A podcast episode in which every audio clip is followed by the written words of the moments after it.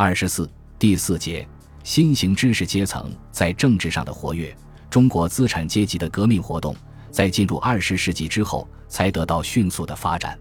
这种情况，除了根源于此时民族危机的加深和社会矛盾的激化以外，还明显的同一种新的社会力量的兴起有着密切的关系。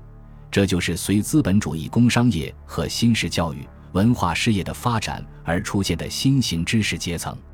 他由初步接受了西方社会思想和科学文化，而又服务于上述事业的知识分子、教师、学生、留学生、技师、职员、医生、记者、编辑、著作家、翻译家等类人组成，是中国资产阶级、城市小资产阶级中最活跃的部分。